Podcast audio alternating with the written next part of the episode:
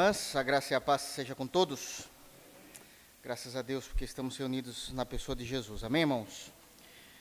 Sem muitas delongas, quero convidar os irmãos a abrirem a Bíblia no profeta Oséias, capítulo 6. Profeta Oséias, capítulo 6. Nós iremos expor hoje, com a graça de Jesus, do versículo de número 6 até o versículo de número 11 do versículo de número 6 até o versículo de número 11. Mas, para que a gente possa entender o contexto, a gente vai ler o capítulo 6 novamente. Amém? Desde o versículo de número 1. Então, Oséias, capítulo 6, do versículo de número 1 até o final, embora nós iremos expor do versículo de número 6 até o versículo de número 11. Amém? Diz assim o texto bíblico, palavras do profeta Oséias, inspiradas pelo Senhor. Vinde e tornemos para o Senhor, porque ele nos despedaçou e nos sarará, fez a ferida e a ligará. Depois de dois dias nos revigorará, ao terceiro dia nos levantará e viveremos diante dele. Conheçamos e prossigamos em conhecer ao Senhor. Como a alva, a sua vinda é certa. E ele descerá sobre nós com a sua chuva como chuva serôdia que rega a terra. Que te farei, ó Efraim, que te farei, ó Judá. Porque o vosso amor é como a nuvem da manhã e como o orvalho da madrugada que cedo passa. Por isso os abati por meio dos profetas, pela palavra da minha boca os matei. E os meus juízos sairão como a luz. Pois misericórdia quero e não sacrifício e o conhecimento de Deus mais do que os holocaustos. Mas eles transgrediram a aliança, como Adão. Eles se portaram alevosamente contra mim.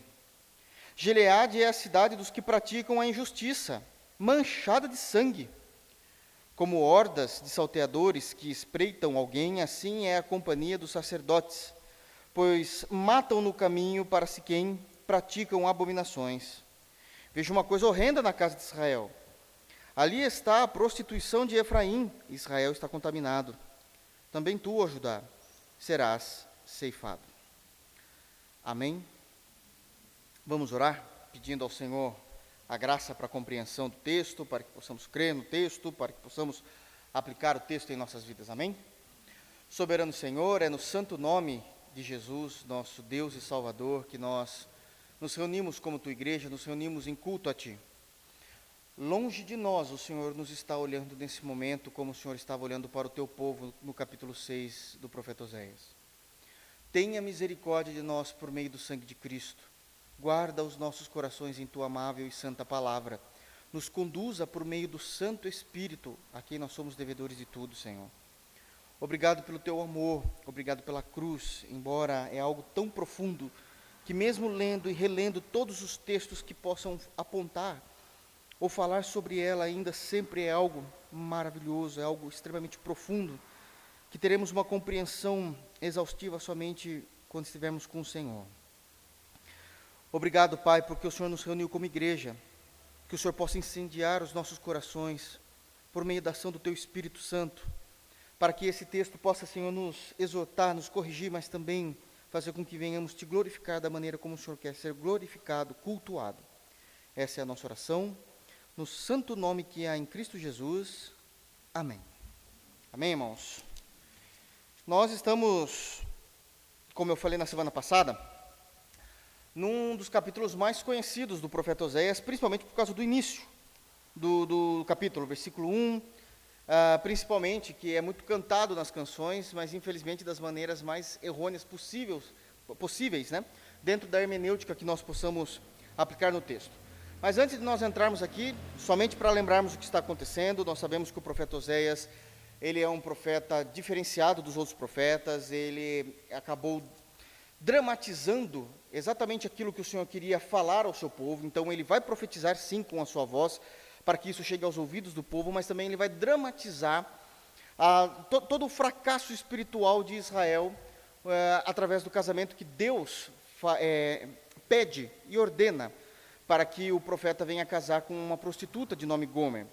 Nós vamos então ver essa primeira parte de toda a comunicação da tristeza e da ira de Deus sobre o seu povo através da tragédia do casamento do profeta Oséias com Gomer. Nós vamos ver isso então do versículo do capítulo né, de número 1 até o capítulo de número 3. Dentro desses capítulos nós vamos entender exatamente tudo aquilo que Deus queria falar ao seu povo, que Deus queria comunicar ao seu povo de forma é, dramática, onde o povo pudesse olhar para o profeta, vendo no profeta um homem de Deus, um homem santo, e ali representando o próprio Senhor, nas características que esse profeta tinha, e ao mesmo tempo olhando para o casamento desse homem, e vendo que era um casamento fadado ao fracasso, onde era uma união até mesmo ilícita, visto que Gomer já o tinha traído algumas vezes, e todo aquele sentimento, muitas vezes de revolta, de repulsa, de nojo, contestando a, a legitimidade desse casamento, contestando a legitimidade dessa comunhão e dessa união entre essas duas pessoas, principalmente porque nós estamos falando de Israel, onde existem leis, os mandamentos.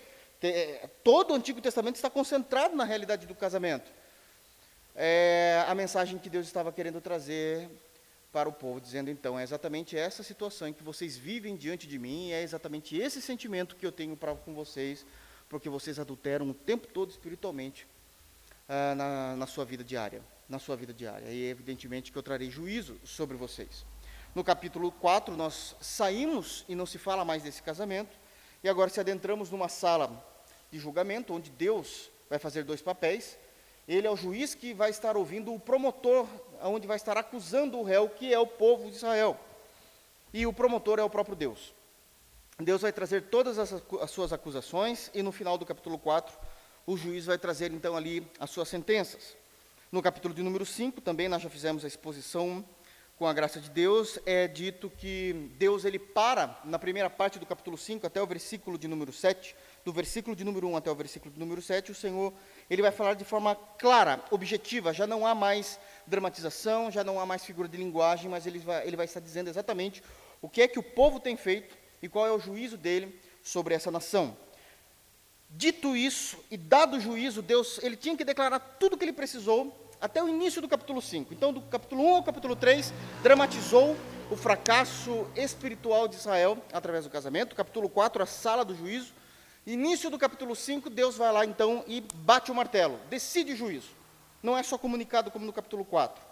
A partir do versículo de número 8, uma vez agora dado a sentença, batido o martelo, vai começar a trazer o juízo sobre o seu povo. E agora volta a dramatização, mas não do casamento, mas como se fosse uma guerra começando a acontecer. Essa guerra já é uma guerra dada como perdida, porque quem pode trazer intentos contra o nosso Deus? É uma impossibilidade por definição. É somente uma guerra dizendo que o juízo estava chegando e que eles iriam sofrer tudo aquilo que Deus tinha determinado, decretado para eles como juízo. Então, do versículo de número 8 até o versículo de número 14 do capítulo 5, é, é, o profeta vai estar trazendo então toda a realidade de como iria acontecer, como esse juízo seria na prática. E aqui nós vamos ver uma pitada de informações a respeito de que o reino do sul, isso é conhecido aqui como Judá, estaria sofrendo também, estaria trazendo aqui sobre ele o seu juízo. Que juízo é esse? Em 722 a.C., o povo do norte ele vai ser levado para o cativeiro da Síria e ele vai deixar de existir. Esse povo do norte não vai existir mais eles morrerão lá, e os que vão voltar é, desse exílio, eles não voltam mais como o povo do norte, vai voltar como Israel, é, como a nação unificada novamente. Pronto, a nação unificada novamente. O povo do sul vai demorar um pouquinho mais, eles estão tendo um pouco ainda da misericórdia de Deus. Por quê? Porque existe algo de bom ainda no povo do sul. No meio de toda a história da dinastia do sul, ah, houveram-se 20 reis, desses 20 reis, oito foram bons. Oito reis foram bons. Então eles serviram a Deus, e nesse período em que eles serviam a Deus, quando esses reis bons se levantavam, como Azar, Josafá, nós temos Joás. Então, quando esses reis bons se levantavam, Deus vinha com misericórdia, vinha com graça, derramava do seu, do seu amor, mostrava o seu amor, o seu perdão, e isso estendia um pouco o juízo. Então, da mesma forma como foi julgado em 722 a.C. o povo do norte, Deus estendeu um pouquinho mais, mas não teve jeito. Em 586 a.C. veio a Babilônia e consome o Reino do Sul também. E sabemos que o Reino do Sul não se levanta como o Reino do Sul, mas vai vir como povo unificado e basicamente está terminando, então, o Antigo Testamento. Babilônia vai perder a força, vai vir uh, um outro império, uh, greco-macedônio, que é de Alexandre o Grande, e vai destruir Babilônia. Através de Ciro, eles vão voltar, que é um rei da, da, da greco-macedônio. Ciro vai fazer eles retornarem para suas terras ali também. A, a Medo-Persa, perdão, Medo-Persa, não é greco-macedônio, Medo-Persa. Então, Ciro é Medo-Persa. Então, eles vão retornar para Jerusalém ali, nasquelas três etapas que nós falamos, e Deus vai começar a tentar reconstruir o seu povo, preparando todo o caminho para que Cristo viesse. Então a gente já está no final da história de Israel. Nós estamos já batendo na porta para finalizar. A, a, corrida, se fosse numa corrida, a gente já está vendo lá a, a, a, linha de chegada. Nós já estamos chegando lá, mas não vai ser uma maneira bonita. O Antigo Testamento, ele termina com o povo de Deus dominado pelo Império Medo-Persa, pelo, pelo, pelo, povo Medo, é, pelo Império Medo-Persa. Então, não tem muito o que se fazer. Vai acontecer muitas coisas nesses 400 anos, não é assunto para agora, onde Deus vai se calar, mas quando as coisas voltam a serem reveladas a nós nos, nos evangelhos, ah, o medo persa já caiu, aí sim veio o greco-macedônio com Alexandre o Grande, vai ter a guerra dos macabeus, vai surgir os fariseus, tudo nesses 40 anos, nesses 400 anos, vai surgir a Septuaginta, é horrível falar isso para mim, né? Porque não existe G, G no grego, é Septuaginta, mas todo mundo fala Septuaginta, então tá bom. Então vai surgir a Septuaginta, ah, e vai ser quando o Império Romano vai subir também ao trono, destruindo todas as coisas, e o primeiro imperador no período de Cristo, nós sabemos que é César Augusto, né? César Augusto está reinando quando Jesus Cristo nasce, aos 14 anos, morre César Augusto, entra Tibério César, imperador pelo qual Jesus Cristo morre. Amém? Então, precisamos entender isso para a gente entender o que Deus vai fazer aqui no capítulo 6, ok? Porque ele já foi dado o juízo, e é exatamente agora o povo tentando se livrar dessas consequências, mas Deus conhece o coração. Deus conhece as intenções. Eu falei que era do versículo de número 8 até o versículo de número 14. Ah, mas o versículo de número 15, que é o que termina de fato o capítulo 5, ele está muito mais focado no capítulo 6 do que realmente no capítulo 5. Então Deus vai trazer uma informação. Isso aqui também é terrível. Por quê? Todo o capítulo 6, ele é interpretado a partir da compreensão de Deus. Da compreensão de Deus. Porque Deus tem uma palavra para iniciar o capítulo 6. Na verdade, eu entendo que se. A, o capítulo 6 deveria ser o, versículo, o versículo 15 deveria ser o início do capítulo 6. Mas não foi assim que foi a divisão, não tem problema. O que nós entendemos é que faz parte desse contexto. Existe uma palavra de Deus que diz o seguinte: Irei, Deus dizendo, irei e voltarei, ou seja, Deus está abandonando o seu povo, então, nesse momento, está abrindo mão do seu povo para que ele sofra o juízo.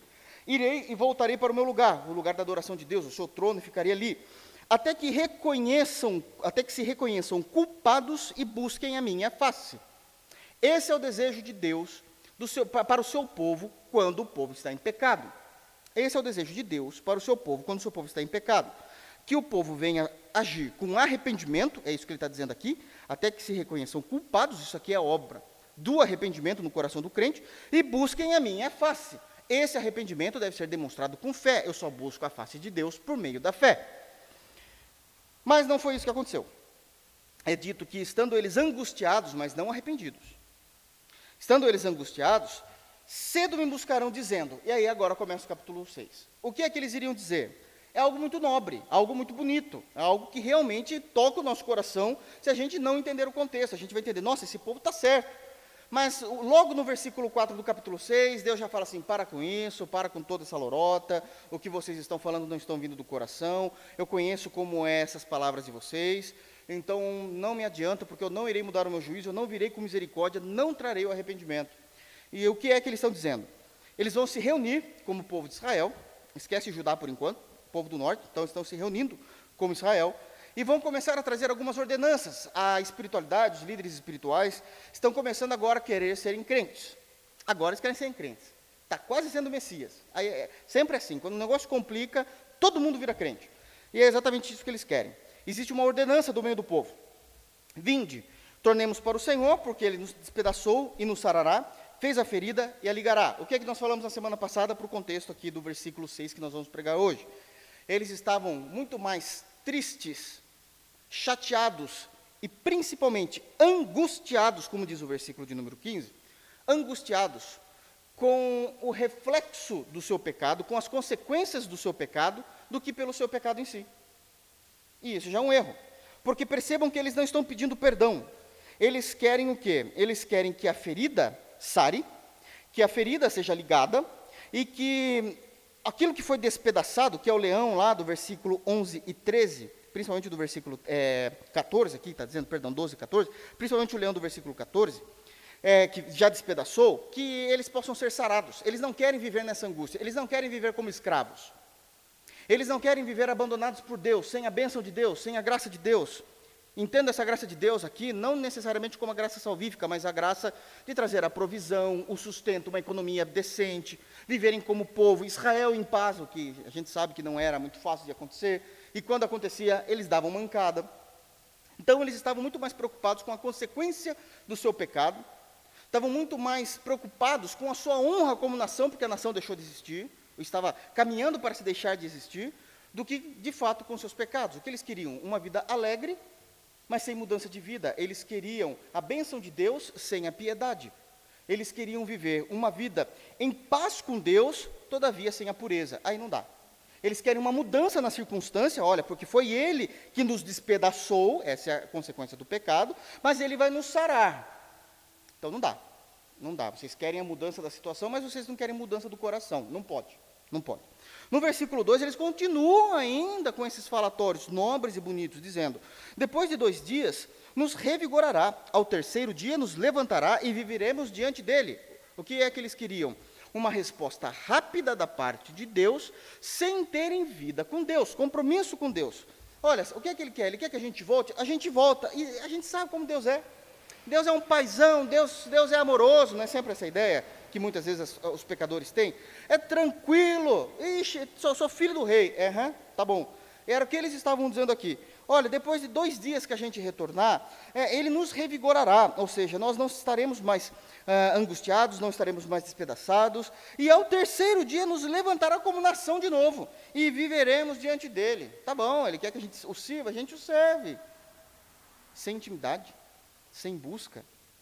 Porque existem questões que é uma vida, irmãos, diante do Senhor. É uma vida diante de Deus, já falamos sobre isso também. Versículo de número 3, só estou relembrando aqui os irmãos para a gente entender o contexto. Versículo de número 3, eles vão dizer aqui: ah, conheçamos e prossigamos em conhecer o Senhor. Por quê? Por que, que tem que é, é, sermos rápidos em continuar, em prosseguir e de fato em conhecer a Deus? Porque, como a alva, como a alva, ou seja, como o amanhecer, a gente sabe que a gente está dormindo, mas o, o amanhecer está chegando. Como o amanhecer, a sua vinda é certa. Ele descerá sobre nós como a chuva, como a chuva serônia, serôdia, perdão, que rega a terra. Eles querem a bênção de Deus, mas não querem o Deus da bênção. Isso não é arrependimento. Então vamos lá, ele, ele, quer que a gente estude, ele quer que a gente louve, ah, ele quer que a gente se reúna somente nele, não adore mais nenhum dos deuses, está bom. Que, bom, o que, que vai acontecer com isso? Qual, qual é o lucro disso? Simples. Ah, assim como o amanhã está chegando, o amanhecer está chegando, ele também está, porque ele é rápido. E aí ele vai descer sobre nós como chuva. E a chuva, irmãos, para ele significa muita coisa. Lembram-se? Oriente Médio, lugar desértico, eles vivem da agricultura, a agricultura necessita da chuva para que eles possam viver, para que eles possam ter economia, para que eles possam sustentar. Então ele vai vir como aquela chuva serôdia, serôdia é aquela última chuva da estação, que vem realmente uma chuva um pouco mais forte para que possa crescer os cereais, os frutos e reguem a terra. Então Deus vai vir sobre nós, como se nós fôssemos uma semente ali em terra seca, e vai derramar sobre nós. Daí Deus ouvindo tudo isso, vem o versículo de número 4, que eu citei agora há pouco. E o versículo de número 4 é a manifestação de Deus, ah, dizendo assim, viu, para com isso. Ah, eu não creio em nada disso que vocês estão falando. Eu sei quem são vocês. É o que ele está dizendo. Que te farei, ó Efraim? Já falei que Israel, povo do norte, nação do norte, ah, ah, o, o, Efraim, está tudo se referindo à nação do norte. Né? Que te farei, ó Efraim?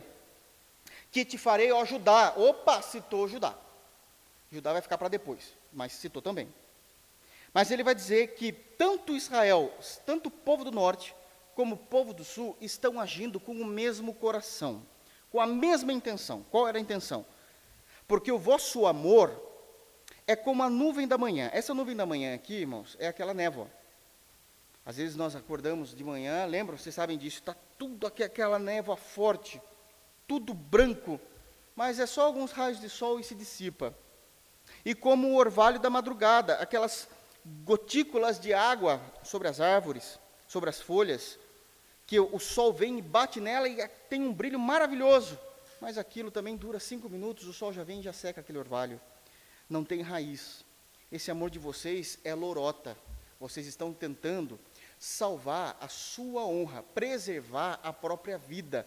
E vocês não estão manifestando choro, lágrimas pelos pecados cometidos. Então não me venham com palavras bonitas, eu quero intimidade profunda. Eu quero vida de piedade, eu quero vida de santidade, eu quero um relacionamento sério com vocês. Então, uma vez que Deus entende isso, Deus ele não mudou o seu juízo. Deus ele não voltou atrás. Versículo 5 ele vai confirmar. Por isso, os abati por meio dos profetas. Aquilo que os profetas ensinaram, aquilo que os profetas profetizaram, aquilo que foi declarado, a dramatização do casamento de, de Oséias com Gomer, a dramatização do capítulo 4, de, um, de uma sala de julgamento, a dramatização agora também do final do capítulo 5, trazendo a guerra. Deus não muda. Eu os matei. Como eu fiz isso? Pela palavra da minha boca os matei. E os meus juízos sairão como a luz. Ou seja, não adianta. Os meus juízos já estão claros, decretados, claros como meio-dia. A Síria está chegando. Não adianta correr. Para vocês do norte, a Síria está chegando. Para vocês do sul, Babilônia também. Pode ser que demore um pouquinho mais, mas está chegando. Babilônia está chegando. Então, no versículo de número 5, nós entendemos que a palavra de Deus que era para ser uma palavra de edificação, uma palavra de graça, uma palavra de esperança, uma palavra até mesmo de exortação para o nosso bem, se tornou uma palavra de juízo, fazendo exatamente o papel da palavra de Deus. Ela é uma espada do quê? Com dois gumes. Não adianta. Assim também como é Cristo, ele é a pedra. Só precisamos saber se para tal indivíduo ele é a pedra angular onde os construtores edificaram todo o evangelho, ou se ele é a pedra de tropeço pelo qual a pessoa vem e tropeça nele. Mas Cristo é a pedra. Cristo é a pedra. Da mesma forma como a sua palavra. Porque a palavra de Deus esmiuça a pedra também. De tão forte e séria que ela é. E foi até aqui que nós falamos na semana passada. Agora Deus vai continuar com algumas informações muito sérias. O que que Deus vai dizer já de início? Bom, no início do capítulo, existe uma convocação da liderança dizendo: Vinde! Essa ideia é: venhamos nos reunir. No português, claro, pessoal, domingo, dia de culto, que geralmente é o dia mais conhecido dos cultos, embora isso é uma bobagem. Os cristãos se reúnem em nome de Jesus e todo culto tem o mesmo valor, mas eu entendo que, pela tradição, por, por uma questão histórica, o domingo, de fato, é algo bem marcante na vida da igreja, historicamente, teologicamente, entendo tudo isso entendo tudo isso, embora não, não haja divisão de importância. Mas domingo nós nos reunimos, e é como se a liderança agora estivesse gritando: pessoal, olha, domingo está chegando, hein? Depois da manhã. Sei lá, estou dando uma ideia aqui. Depois de amanhã é domingo. Não se esqueçam, no, caso, no nosso caso, culto, né? Nove horas da manhã. Nove horas da manhã, vamos e a gente vai louvar e vamos se achegar, porque olha, se tem alguém que pode resolver o nosso problema, é essa a ideia do versículo 1. É ele, porque da mesma forma como ele fez, ele pode, ele rebaixa reinos, mas ele pode levantar reis. É ele. Então vamos nos reunir em culto. Vamos nos reunir em culto, e, e ainda mais. Quando a gente se chegar a Ele, depois de dois dias, nos revigorará, o terceiro dia nos levantará e viveremos diante dEle, conheçamos e prossigamos. Deus fala: opa, para. É isso que Deus está falando no versículo de número 6. Eu não quero o culto de vocês não me façam culto. Porque o culto de vocês está maculado pelo pecado. Não é um tipo de culto que eu descrevi, não é um tipo de culto que eu amo. Então eu não quero esse culto. Que coisa séria. Num primeiro momento parece que Deus não está dizendo isso, mas Ele está. Olha o que Ele vai dizer quando Ele vai falar da fragilidade, da pecaminosidade e de como o culto estava maculado com o pecado. Então, os meus juízos sairão como luz, Pois misericórdia quero, e não sacrifício, e o conhecimento de Deus mais do que os holocaustos. Como era a liturgia do culto do Antigo Testamento? Era um culto cerimonial, não era um culto como da Nova Aliança, como nós temos hoje. O culto do Antigo Testamento era literalmente lavado de sangue de animais.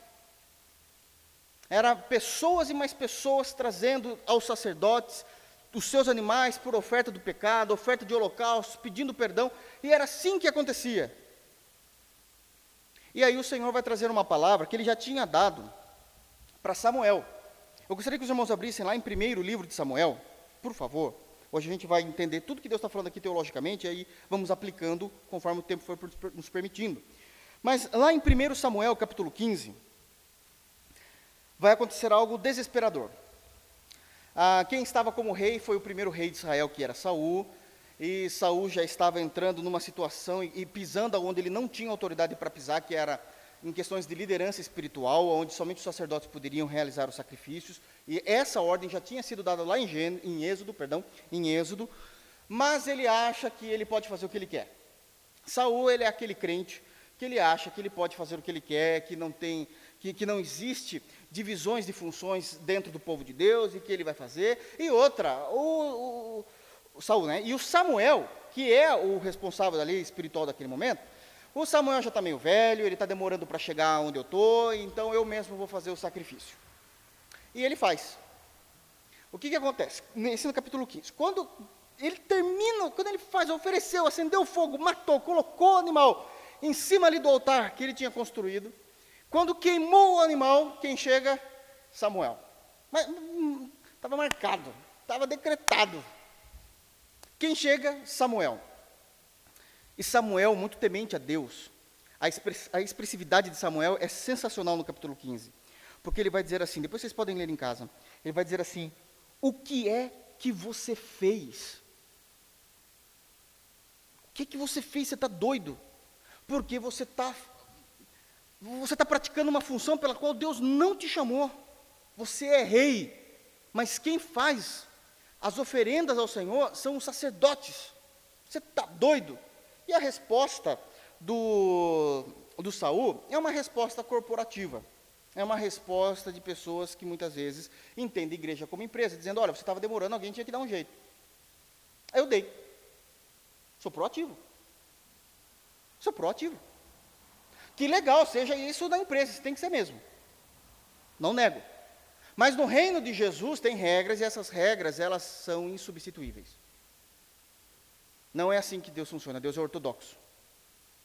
Deus é ortodoxo. E por causa disso, o Senhor vai retirar o espírito dele de sobre você. E a argumentação do Saul é exatamente essa. Mas como assim? Eu ofereci a Deus o holocausto. E a resposta divina está no versículo de número 22.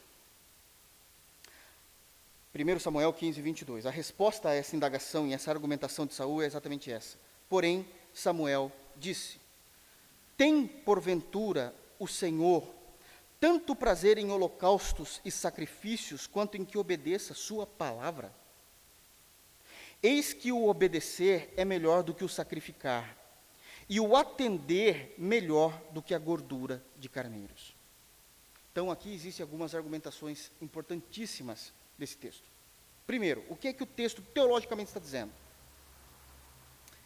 Que, embora os sacrifícios, os holocaustos, foram determinados, decretados, ordenados pelo Deus soberano, Jeová, os sacrifícios é um reflexo do pecado do homem. Eu só sacrifico porque eu cometi um pecado. Eu só estou indo diante do sacerdote com o meu animal porque eu estou indo com culpa diante do Senhor e vou oferecer, no Antigo Testamento, vou oferecer esse animal diante do Senhor, dizendo, Senhor, que o Senhor possa trazer juízo sobre o animal e não sobre mim. E ainda assim existe um simbolismo futuro nessa prática, que era o simbolismo do Cordeiro perfeito de Deus, onde todo o pecado do seu povo recairia sobre Jesus. Então era um sacrifício vicário de substituição. Embora fosse decretado por Deus, demonstrava a minha desobediência, a minha culpa. E a resposta divina é clara. Sim, eu amo esse sistema que eu criei porque está apontando para o meu filho, mas eu amo muito mais que você não ofereça, porque se você não está oferecendo, é porque você está obedecendo. E eu prefiro você muito mais santificado, puro, piedoso do que vindo até o sacerdote oferecer o animal. O animal. Alguém pode dizer na nova aliança, mas Senhor, eu pedi perdão, eu orei, passei a noite toda chorando. Deus está dizendo, eu aceitei por meio de Cristo, mas eu queria que você não tivesse tido essa oração. Eu queria que a sua oração pudesse ter sido de ação de graças. Eu não queria ouvir o perdão. Você quer ver algo um pouquinho mais próximo? Como seria bom se as nossas orações diante da ceia fossem de ação de graças e não de pedido de perdão? Porque por mais bíblico que seja me consertar com o Senhor, para que eu possa tomar a ceia dignamente, quando eu estou pedindo perdão, significa que eu estou reconhecendo que eu estou andando na corda bamba já faz um tempo. Quão bom seria se na ceia a gente pudesse somente agradecer com ações de graças e louvores o momento da ceia, porque a gente está, olha, a gente está caminhando na finese na, no Evangelho. Como seria bom? Então é essa a resposta à argumentação. O Senhor tem tanto prazer em holocaustos e sacrifícios quanto que obedeça a sua palavra? Não. O Senhor tem prazer naquele coração contrito? Claro que tem, mas ele preferia que aquele coração não tivesse sido maculado pelo pecado. Ele preferia que aquele coração tivesse obedecido sua palavra. Aí ele continua: Eis que o obedecer é melhor do que o sacrificar, evidente. Por quê? Porque quando eu obedeço, eu estou vivendo uma vida piedosa, uma vida santa. Agora, quando eu sacrifico, por mais que isso seja determinado por Deus, é porque eu estou indo lá dizendo: Senhor, eu sou culpado, eu sou impuro, estou maculado pelo pecado. Eu deslizei os meus pés. Eu deslizei, eu deslizei os meus pés. Então, eis que obedecer é melhor do que sacrificar, e o final do versículo diz, e o atender, o atender o quê? O atender os mandamentos. Olha, os mandamentos são esses, é assim que eu quero que vocês andem, é assim que eu quero que vocês santifiquem. Vocês atenderem a palavra é melhor do que a gordura dos carneiros, porque a gordura dos carneiros era a melhor parte do sacrifício, o que Deus mais queria no altar. Então, o atender a minha palavra é melhor do que a melhor porção dos carneiros. Agora vamos, vamos lá para Oséias? Vamos não. Vamos para Mateus. Em Mateus capítulo 9, nós vamos ver o nosso Senhor Jesus fazendo uso desse mesmo texto, dessa mesma doutrina, dessa mesma compreensão teológica.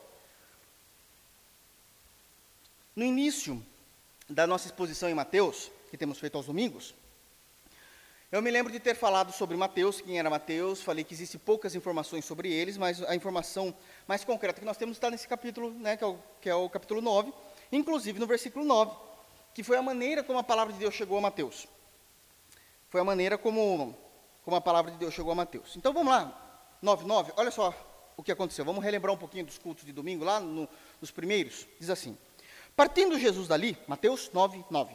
Partindo Jesus dali, viu um homem chamado Mateus, sentado na coletoria. E disse-lhe: Segue-me. Ele se levantou e o seguiu. Nós trabalhamos muito esse contexto da conversão de Mateus. Vocês se lembram disso? Se lembram? Eu sei que se lembram em Cristo. Não quero nem levantar meus olhos. E sucedeu que, agora vejam bem, no, e aí eu disse que no versículo de número 10, a primeira ação de Mateus foi fazer uma festa em sua casa, pegou Jesus e colocou no meio da festa e falou para Jesus pregar para os fariseus. Por quê? Porque ele era um public, perdão, para os publicanos. Por quê? Porque ele era odiado pelos da sua nação. Ele estava roubando a sua nação. Então ninguém gostava dele. Então quem é que eram os amigos de Mateus? Os amigos, os colegas de profissão. Então ele vai fazer um banquete para os publicanos e pecadores, e vai chamar Jesus, colocar basicamente no meio deles e falar: Jesus, aquilo que o Senhor falou para mim, aquilo que o Senhor colocou no meu coração, coloca no coração deles. Isso é conversão. Mas tem aqueles crentes que você sabe como são, né? Então, o que aconteceu no versículo de número 10? Está tendo a festa. Está tendo a festa na casa de Mateus. E sucedeu que, estando ele em casa, à mesa, muitos publicanos e pecadores vieram e tomaram lugares com Jesus e seus discípulos. Ora, isso aqui a gente vai pregar um dia ainda, aqui eu só estou destacando, tá? Ora, vendo isso, os fariseus, os fariseus, é, os crentes, aqueles cheios da lei, cheios da teologia, perguntavam aos discípulos: por que é que come o vosso mestre com os publicanos, isso é, os traidores da nação de Israel e, e ladrões, e os pecadores, todos aqueles que estão pecando deliberadamente, sem medo de dizer que são pecadores mesmo? Essa pergunta foi feita aos discípulos, mas Jesus tem bom ouvido. Jesus não sofre de problema nenhum, saúde perfeita, ouvido afinado. Versículo 12. Mas Jesus, ouvindo, disse: Os sãos não precisam de médico, e sim os doentes. Ide, aí Jesus já manda eles embora, já não tem muito papo com eles, não tem comunhão com os fariseus. Ide, porém, e aprendei o que significa. Opa, vai trazer primeiro de Samuel, capítulo 15, versículo 22. Ide e aprendei, faça uma exegese exata do que significa. Misericórdia quero e não holocaustos. Pois eu não vim chamar justos e sim pecadores ao arrependimento. O que que Jesus estava fazendo? Cumprindo a palavra de Deus Pai. Eu poderia estar oferecendo holocaustos, mas eu não tenho pecado. Eu tenho andado na linha. Jesus está falando como natureza humana, não está falando como natureza divina. Porque se fosse com natureza divina, é, Deus não oferece sacrifício para ninguém. Isso é se submeter a alguém. Então ele não pode estar falando como natureza divina. Ele está falando como natureza humana. A gente tem batido muito nisso nas exposições de Mateus, que é tudo que tem acontecido aqui é como natureza humana. Ele é o Messias que veio e Mateus está pregando isso para que os judeus entendam que ele é o Messias encarnado. Ok? Então ele está dizendo exatamente isso. Eu poderia estar lá no templo, oferecendo sacrifícios. Mas eu não peco. Eu tenho andado na linha o que, que eu tenho feito ao invés de oferecer sacrifícios ao meu Deus? Eu tenho demonstrado misericórdia aos que precisam. Eu estou onde vocês deveriam estar. Eu estou junto aos fariseus, estou junto aos pecadores. Não, eu não estou me assentando à roda dos escarnecedores para participar daquilo que eles amam, daquilo que eles gostam e daquilo que eles defendem. Não, não, não, não. Pelo contrário, está todo mundo quietinho para me ouvir falar a respeito do Pai. Aí é lindo. Porque Jesus soube aplicar isso. Jesus soube aplicar a piedade, que, que é nada mais, nada menos do que o reflexo da sua santidade. A piedade é a prática da sua santidade, a prática da sua vida com Deus Pai. E ele estava lá. Ele foi convidado de última hora. Mateus foi convertido, Mateus falou no outro dia, marca uma festa, vou trazer todo mundo, eu tenho dinheiro, eu roubo, né? Estava resolvendo essas questões ainda. As questões técnicas nem sempre se resolvem na hora. A gente sabe disso mas estava resolvendo essas questões ainda. E agora, olha só, Jesus, o que o Senhor falou e a maneira como o fogo do Espírito tocou em meu coração, quero que o Senhor fale isso para eles. E ainda me lembro de ter feito isso, acho que no primeiro sermão de Mateus, a, a possibilidade de Zaqueu estar tá aqui, né? Mas não era ainda o momento. Zaqueu, é, Jesus não queria o Zaqueu da casa de Mateus. Jesus queria o Zaqueu em cima da árvore. Por quê? Não sei, pergunta para Jesus. Isso não é. Até que eu vou. Mas era lá, porque era o momento do Senhor. Isso é algo soberano dele. Isso era algo soberano dele. Mas Jesus estava cumprindo. 1 Samuel, capítulo 15, versículo 22. Não é a única vez que Jesus fez isso. Abram, por favor, em Mateus capítulo 12.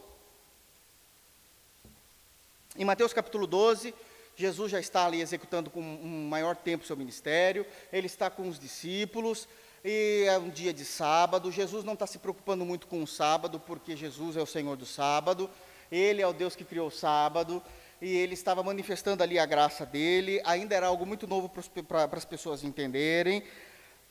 Mas os fariseus continuam, né? Os fariseus continuam, geralmente o fariseu não aprende. Os fariseus não aprendem.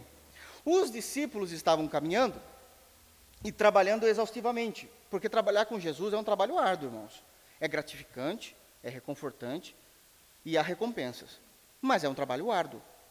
E os discípulos já estavam cansados e com fome. Era um dia de sábado, o que os discípulos fizeram? Pegaram alguns cereais, alguns grãos, frutas do pé da árvore. Isso é colheita, colheita é trabalho, é agricultura, não se pode trabalhar no sábado.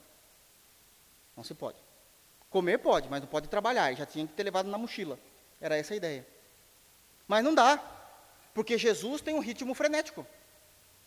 E a gente está falando do sol de Israel, a, a, coitado da fruta, coitado do cereal. Então, quando a gente está morrendo de fome, também não vão morrer. Então, a gente viu alguma coisa, a gente pegou. Essa é a compreensão do texto do capítulo 12. Quando isso aconteceu, tinha o pessoal lá olhando, os discípulos trabalhando. Gente, foi só estender a mão e pegar, mas estava trabalhando. E realmente isso contava para a lei. E aí vieram falar, olha, você quer ser tão santo aí? Depois vocês leem, né? Mas no capítulo 12 diz isso. mas os seus discípulos está fazendo o que não é lícito fazer em dia de sábado, no versículo 2 está aí, né? Os fariseus, porém, vendo isso, disseram-lhe: Eis que os teus discípulos fazem o que não é lícito fazer em dia de sábado. E é interessante, porque os fariseus eles têm uma característica de crente, uma, ah, de, de, de crente é, própria, que é o quê? Nunca fala nada e nunca faz nada, mas quando fala, quando lança uma pergunta, sempre é perspicaz, é sempre dúbia, é sempre para tentar pegar Jesus, é sempre para tentar pegar o irmão num erro, num pecado, nunca é para contribuir, nunca é para estender a mão, sempre é com segundas intenções. E isso ainda existe na igreja de Jesus, isso não pode existir. Mas é sempre esse tipo de pergunta. É sempre uma, uma pergunta matuta, para querer derrubar, para querer desqualificar. Nunca é para edificar, nunca é para somar. Então ele vem com essa pergunta. Aí Jesus, que conhece o Antigo Testamento, respondeu muito bem, né? Mas Jesus lhe disse: ah, quem é que os fariseus idolatram basicamente? Não seria essa palavra, mas está quase na idolatria. Nós temos pelo menos três pessoas no Antigo Testamento que não se pode tocar para os fariseus e para os judeus: Abraão, o pai de todos, Moisés, que trouxe a lei, o grande profeta, e Davi, o grande rei e o camarada que alegrou o coração de Deus, que é quase santo. Não pode tocar nessas três pessoas no Antigo Testamento. Não pode de jeito nenhum. Agora Jesus pode massacrar, mas nessas pessoas não pode. Aí Jesus vai na ferida. Mas Jesus lhe disse: Não lestes o que fez Davi quando ele e seus companheiros tiveram fome? Se vocês estão reclamando que, o, que, que os meus discípulos estão estendendo a mão para pegar algo para comer, você já viu o que Davi fez? Davi profanou o santuário, o tabernáculo. Porque, como ele sendo rei, ele não pode entrar no santo lugar, só os sacerdotes. Quando ele teve fome e estava fugindo numa guerra, junto com os seus, eles entraram no, no, no pátio, entraram no santo lugar, pegaram, me, pegaram o pão da preposição, que era o pão de Deus, e comeram e Deus não os matou. É isso que Jesus está. Tá, bom, quer discutir teologia? É isso que Jesus está falando, então vamos discutir. Né?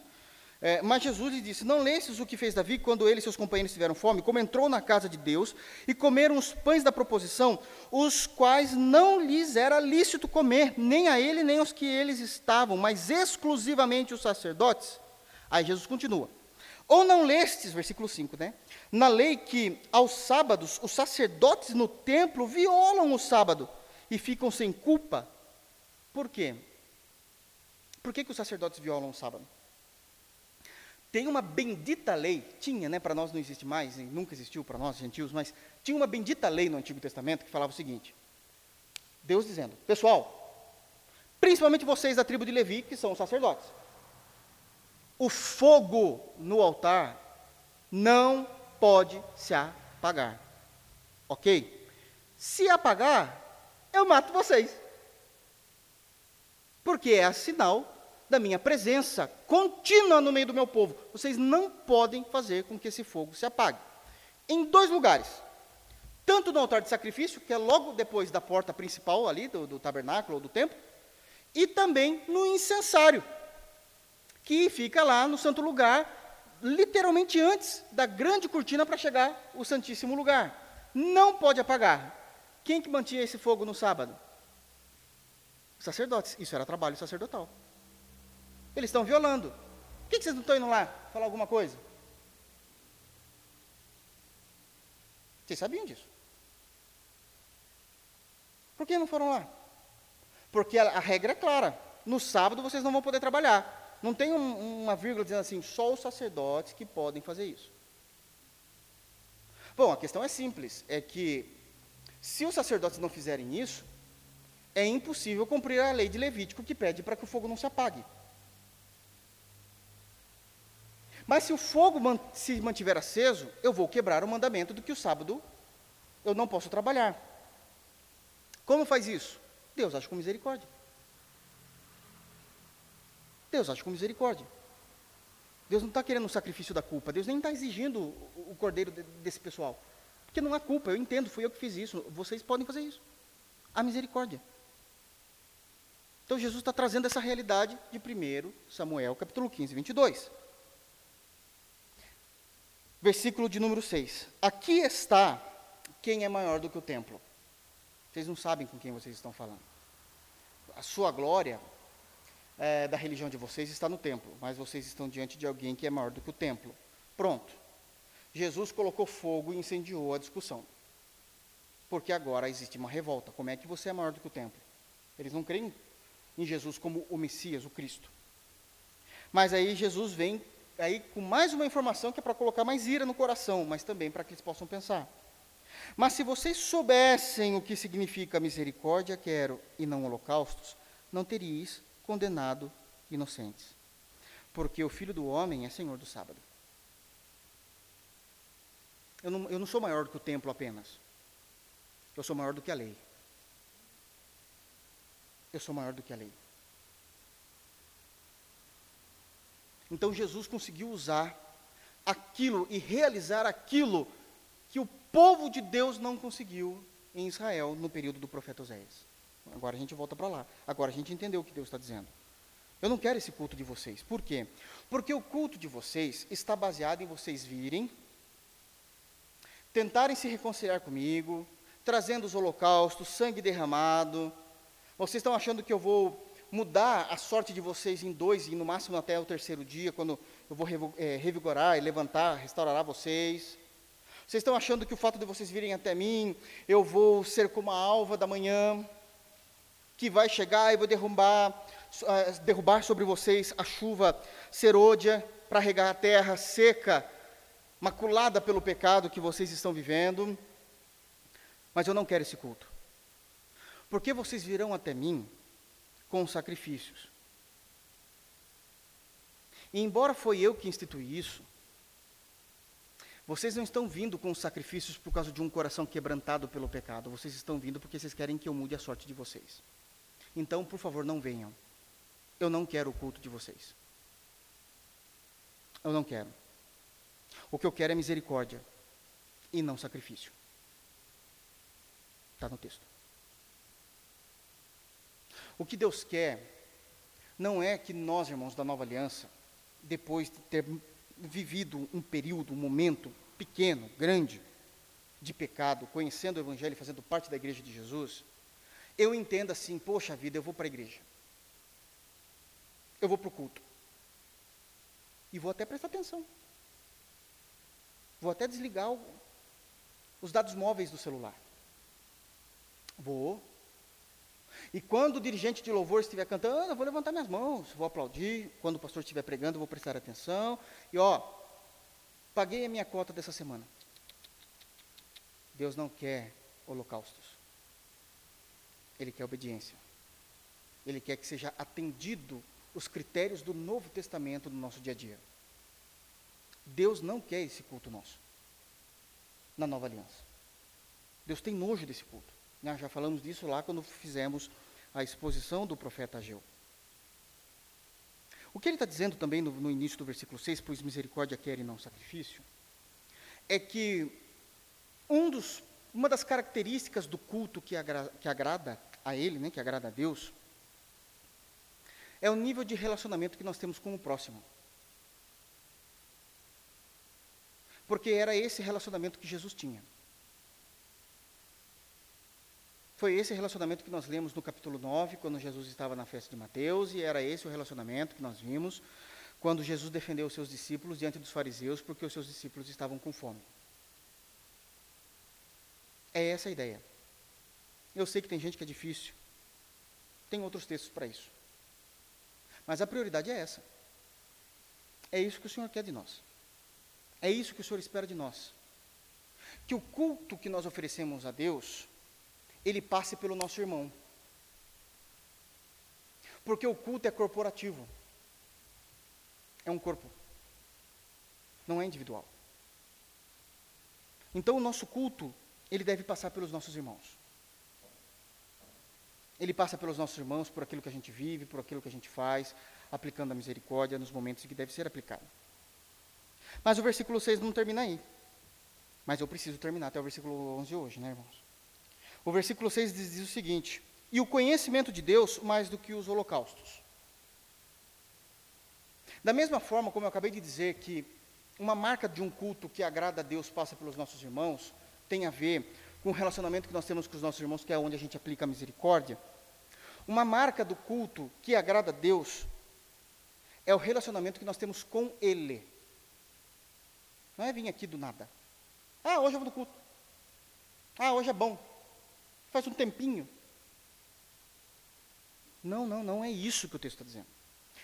O conhecimento de Deus é mais do que o holocausto. Esse conhecimento, eu já falei isso algumas vezes e repito, não é somente conhecimento acadêmico, intelectual a respeito dos textos bíblicos. É aquele conhecimento com a prática, é uma unicidade, é inseparável. Aquilo que eu professo, aquilo que eu creio, é aquilo que eu vivo. Isso é o conhecimento de Deus. Então, uma das marcas do culto é que nós temos esse conhecimento, essa vida com Deus. Mais do que o que eu vou oferecer no culto. O que seriam os nossos holocaustos na nova aliança? Evidente que eu estou fazendo somente uma comparação aqui, porque não existe mais holocaustos. Cristo é o nosso, nosso cordeiro. Mas o que, que seria? Ah, eu vou dizimar, eu vou ofertar, eu vou levantar as mãos, eu vou, vou até dar graça e paz para o irmão quando terminar o culto. Não, não. Conhecimento de Deus é muito maior do que tudo isso. O nosso culto, ele não é um culto externo. É um culto que nasceu de um coração regenerado pela pessoa bendita do Espírito Santo. Pela pessoa bendita do Espírito Santo. E isso muda tudo. Então, quando começou, me permitam dizer isso, a ladainha do povo de Israel, nos versículos 1, 20, tornemos para o Senhor, porque ele nos despedaçou, e os irmãos da igreja nem sabiam que isso era de José, só lembrava do diante do trono, que é mais triste ainda. Deus está dizendo, para com essa lorota. Porque eu te conheço no versículo 4, e no versículo 6 é claro dizendo assim: eu não quero esse tipo de culto.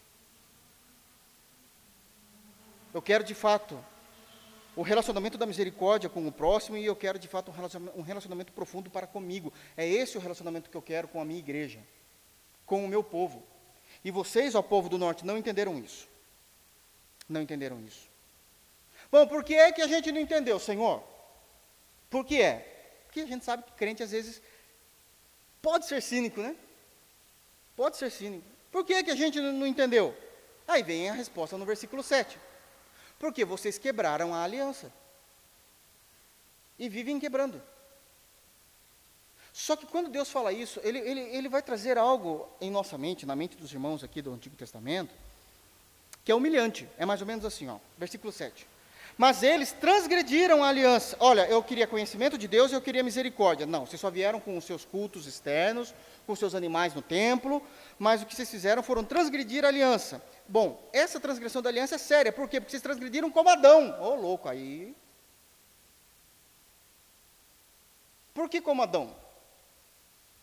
Porque a ideia de da trans, toda transgressão é transgressão, é pecado e será julgado por Deus, todo pecado é pecado. Ok? Isso não se discute. Mas por que, que Deus está qualificando o pecado e a transgressão deles como a, a, a transgressão também de Adão? Por que ele está fazendo esse comparativo? Porque o erro de Adão acabou com a raça humana. E o erro de Israel está acabando com a nação. É nesse sentido. Vocês realmente souberam pecar. Vocês souberam com louvor pecar. Então ele está dizendo assim, mas eles transgrediram a aliança como Adão, eles se portaram aleivosamente. Essa palavra aleivosamente é, vocês me traíram, vocês foram traidores contra mim. Vocês foram traidores. Então é por isso que eu não aceito o culto de vocês. Porque toda essa, essa, essa nobreza da fala de vocês do início do capítulo não é real, e vocês realmente não praticam o conhecimento de Deus e nem a misericórdia, e eu sei disso, por quê? Ué, porque o versículo 7 diz: vocês quebraram a aliança como Adão. Então, qual é a aliança que Deus tinha com Adão? A gente tem que entender o que Deus está falando.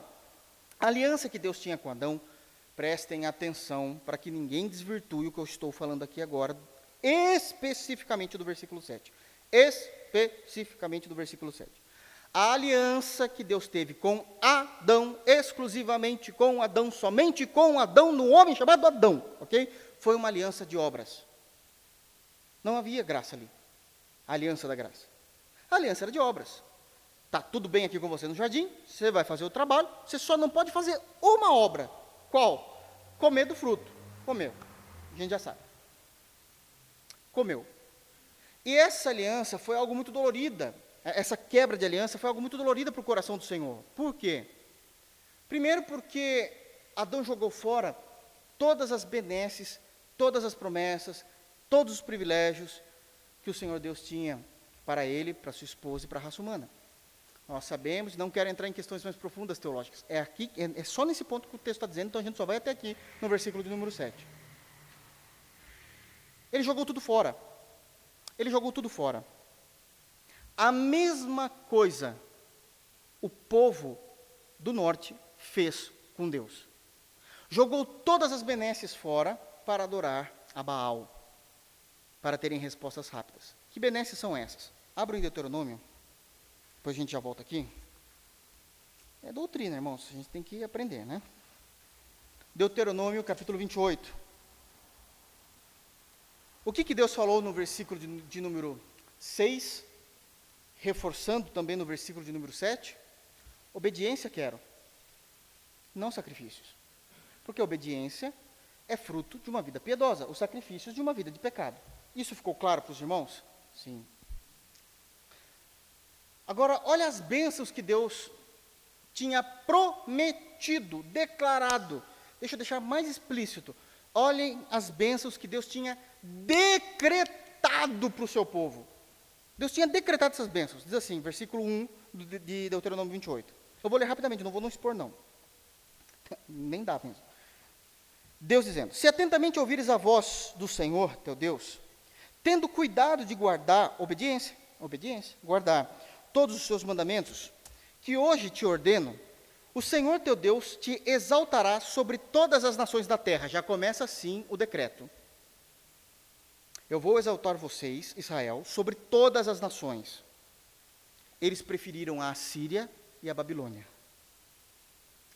Está vendo como eles pecaram a semelhança de Adão mesmo?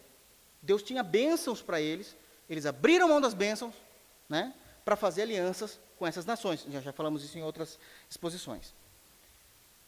2. Se ouvires a voz do Senhor teu Deus, virão sobre ti e te alcançarão todas essas bênçãos. Agora vem uma lista. Bendito serás tu na cidade e bendito serás no campo. Não importa onde você more, eu vou te abençoar. Bendito o fruto do teu ventre, vai ser abençoado a tua família, os teus filhos. E o fruto da tua terra, o que você fizer vai prosperar. O fruto dos teus animais, poxa vida, também a agronomia, a pecuária, perdão, irá muito bem. E as crias das tuas vacas e das tuas ovelhas, que era toda a economia da nação. Bendito o teu cesto e a tua amassadeira, provisão dentro da tua casa. Bendito será a, ao entrares e bendito ao saíres. Aonde você for fazer negócio, aonde você for fazer algo, você vai ser muito bem é, abençoado. Se, ó, se eu entrei no consultório médico, se eu sair do consultório médico, eu terei boas notícias. Se eu entrei para fechar um negócio, sair para fechar um negócio, irmãos, eles trocaram isso. Eu sei que vocês estão falando assim, meu Deus, vocês trocam também. Quando vocês amam o pecado, quando eu amo o pecado. Está aqui, está no texto. Isso aqui é decreto de Deus.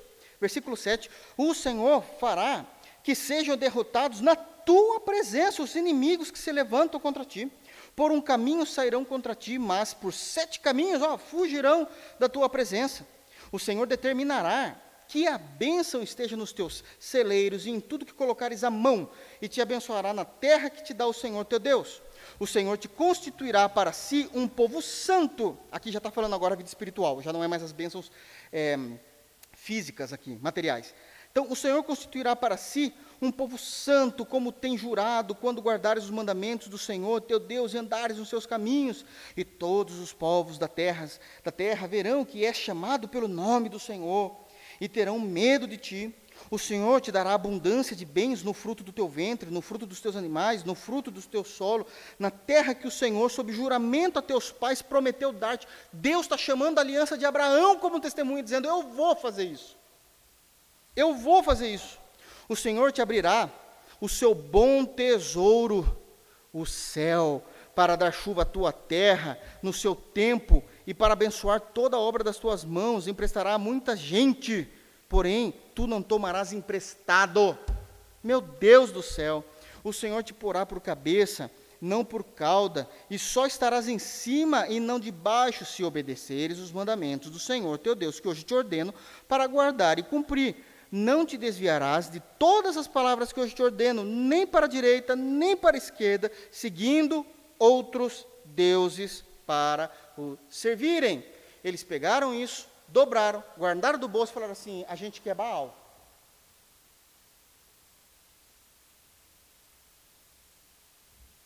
A gente quer Baal.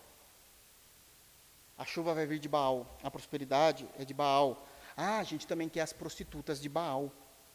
Ah, não é adultério, estou cultuando.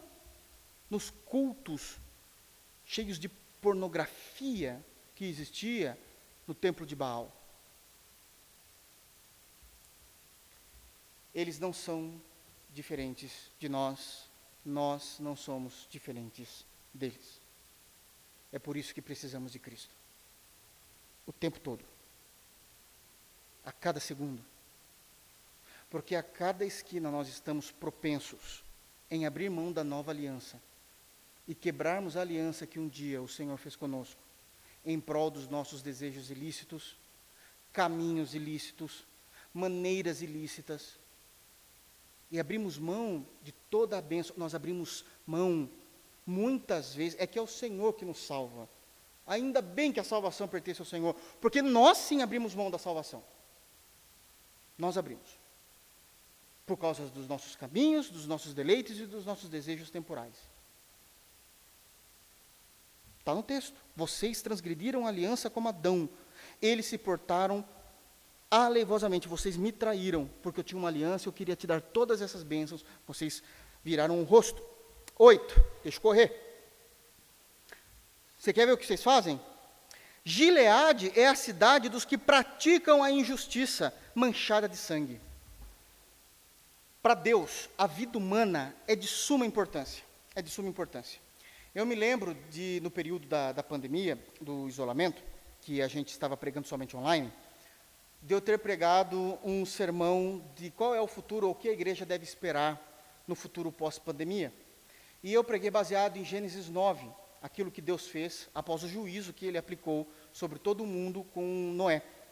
E um dos textos de Noé, lá em Gênesis 9, fala que Deus colocaria paz entre os animais e o homem novamente. E se algum animal, depois a gente foi para Gênesis, é, 20, é, Êxodo 21, onde é dito que se algum animal fizer algum mal à vida humana, aquele animal deve ser morto.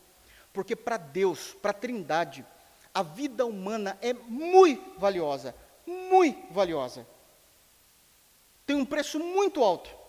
E ninguém pode fazer nada à vida humana. A ponto de existir a lei do Antigo Testamento que diz o seguinte: se alguém derramar sangue, que o sangue dessa pessoa também seja derramado. Isso é uma lei. Exceto, exceto também está na lei. Se a pessoa que derramou sangue, ela fez isso de fato, sem culpa alguma, foi só um evento, aconteceu algo.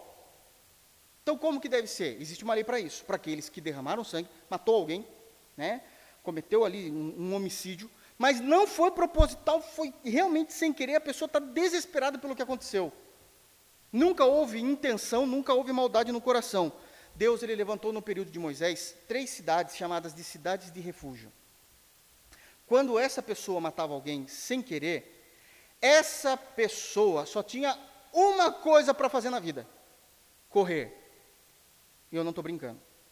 Porque para cada ser humano ali em Israel, que tem parentes, evidentemente, se acontecesse alguma coisa a alguém da tua família, existia uma pessoa que a Bíblia chama de o vingador do sangue. Está lá no Antigo Testamento, o vingador do sangue. E essa pessoa poderia derramar o sangue da pessoa que cometeu o homicídio. Então, quem era o vingador de sangue? Era um parente mais próximo que ia lá e tirava a vida da pessoa que tinha matado o seu ente querido propositalmente. Mas, se alguma pessoa foi um deslize, meu Deus, não sei. Quando eu vi, já estava morto. Quando eu vi, já estava morto. O que, que ela tinha que fazer? Tirar todo o peso das costas, tirar o chinelo do pé, porque vai atrapalhar, e sair correndo, que nem um doido. Eu não estou brincando, é sério. E ele tinha que sair correndo até chegar em uma dessas três cidades que o Senhor denominou como cidade de refúgio. Quando essa pessoa chegasse naquela cidade, sempre naquela cidade ia ter um sacerdote na porta da cidade, na cidade de refúgio. Ia ter um sacerdote. E ele iria explicar rapidamente o seu caso. O sacerdote, amando de Deus, era obrigação o sacerdote fazer isso. Trazer ele para dentro da cidade, entender melhor o caso de forma bem hospitaleira, porque se entende que de fato ele foi sem querer, né, não, não teve culpa. Agora ele vai levar essa pessoa de volta para a porta da cidade, convocar toda a cidade, e inclusive o Vingador do Sangue está ali perto, porque o Vingador veio correndo atrás. Se o Vingador alcançasse a pessoa, se fosse eu, estava perdido, eu já ficava parado. É, é uma realidade. Deixa quieto, não vou conseguir. Não dá. É só esperar o Vingador vir. Mas você não teve culpa. Quem, quem daí? Porque a lei é clara. Eu tinha que chegar até a cidade de refúgio. Se o Vingador alcançasse nesse, nesse trajeto, podia matar.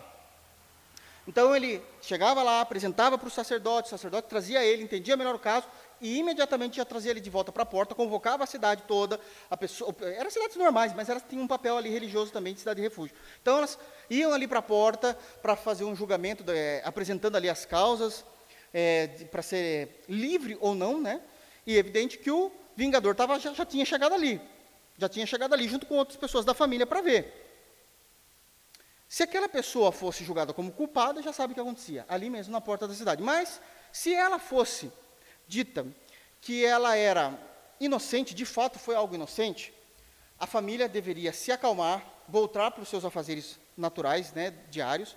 Essa pessoa poderia voltar para sua família, com uma exceção. Quando o sacerdote que o liberou, o sacerdote que o liberou, morresse, essa pessoa tinha duas opções. Ou ela voltava correndo para morar na cidade que o sacerdote morreu, porque ela, tem toda uma espiritualidade com Cristo, eu, eu sempre estou em Cristo, né? Tem que voltar para o sacerdote que o liberou, ou ele ia ser morto, era a opção. Era essa a opção, simples, porque agora o, o vingador do sangue poderia matá-lo novamente. Porque a aliança eterna é só de Jesus, tá, irmãos? Todas as outras, um dia passa. Só em Jesus temos a aliança eterna, a proteção eterna. Uma dessas cidades era Gileade, mas não foi instituída por Moisés. Três foram instituídas por Moisés. Quando entra Josué como a liderança, ele institui mais três. Dessas três, uma é Gileade. Gileade, que era para ser a cidade de refúgio, se tornou a que jorrava sangue. A igreja, que era para ser um lugar santo, puro, de pessoas que amam, que abraçam, que buscam, que guardam, que se ajudam, se tornou o lugar de serem cometidos as maiores atrocidades na história. Nós somos como Gileade muitas vezes, e nós não podemos ser assim. O meu povo, que tem um lugar de refúgio, de segurança, de proteção para aqueles que não cometeram nada, é, é justamente essa cidade que mata as pessoas dentro dela. Ou seja, vocês perderam a essência do que eram para estar sendo. Então não me venham com viemos, e adoremos ao Senhor. Para, vocês perderam a essência, eu quero que vocês obedeçam. Vocês perderam a essência. Versículo 9: Mas não apenas a igreja, de forma corporativa, perdeu essa ideia, como também pessoas individuais, inclusive a liderança. Como hordas, versículo 9, como hordas de salteadores que espreitam alguém, aquele ladrão que está vendo alguém vindo lá de longe, no deserto, e ele fica escondidinho esperando quando a pessoa passar, eu vou lá e dou bote e assalto e até mesmo posso assassinar a pessoa. Assim é a companhia dos sacerdotes. Você andar com pessoas que creem em Deus se tornou a mesma coisa que andar com pessoas do mundo. Porque elas têm a mesma cosmovisão, elas têm o mesmo pensamento, elas têm a mesma maneira de resolver as coisas, elas têm as mesmas maneiras de pensar. Mas eles eram para ser sacerdotes. Eram para serem pessoas santas, prudentes, piedosas no reino. Mas assim é andar na, na, na companhia dos sacerdotes, pois matam no caminho para Siquém, praticam abominações. Isso aqui é literal. Eles ficavam escondidos num caminho que todo mundo tinha que passar ali para chegar até Siquém, que era uma cidade muito reconhecida, e que também era o lugar onde eles adoravam, no, no povo do norte, estava errado, que não era mais Jerusalém. E quando eles passavam, eles davam um bote e matavam aquelas pessoas, muitas vezes para pegar a oferta que eles iam trazer a Deus, pegava para eles. Olha que benção. Não existe isso, né? Não existe isso, né? Só lá.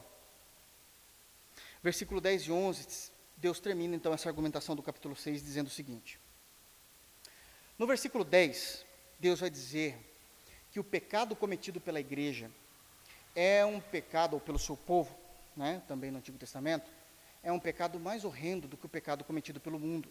Por quê? Porque no mundo é esperado, mas da igreja não.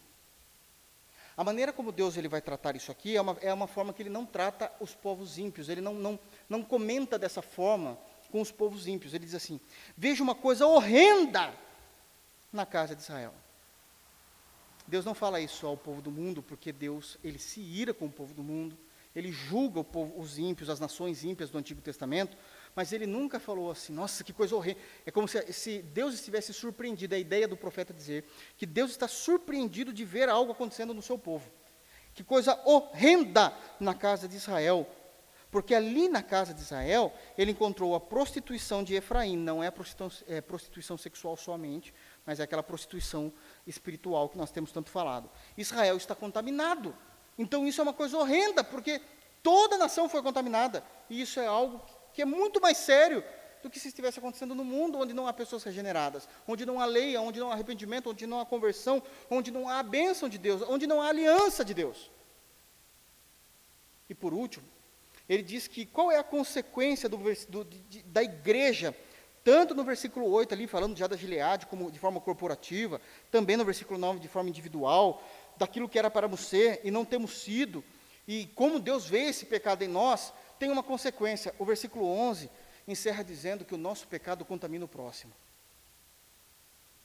Porque tudo que ele estava falando era para Israel. Também tu, Judá, será ceifado. Porque ao invés de Judá entender que Deus estava julgando Israel, de alguma forma, Judá achou que o juízo de Deus demorou, nós vamos entender isso depois, né? até em outros, em outros livros, que o juízo de Deus demorou para vir sobre Israel. Então, se Deus está demorando para julgar o, o povo do norte, a gente pode fazer também. Porque deixou de haver o temor. A minha fé está baseada no que Deus fez para o outro e não no que eu tenho em Cristo na cruz. Isso significa que a nossa maldade, nosso pecado, nossa língua, nossas mãos, nossos olhos, podem contaminar o próximo. E que Deus tenha misericórdia. Deus tenha misericórdia de nós não fazermos esses pequeninos caírem. Aqui está a resposta de Deus a um falso culto. Aqui está no capítulo 6 a resposta de Deus a um falso arrependimento. Deus os conhece. Deus não quer palavras bonitas. Deus quer um coração cheio do Espírito. Deus não quer um culto externo. Deus quer um culto onde nós estamos reunidos em nome de Jesus, no poder do Espírito Santo, que é o poder que opera na igreja, diz lá em Efésios. Que é o poder que opera na igreja por causa de uma semana de culto individual que nós tivemos com Ele. E agora, de forma corporativa, nós nos reunimos no nome santo de Jesus, no poder do Espírito Santo. Agora nós podemos levantar as nossas mãos, as nossas vozes e liberarmos os nossos ouvidos, os nossos corações, a palavra de Deus. Que Deus nos abençoe em Cristo Jesus.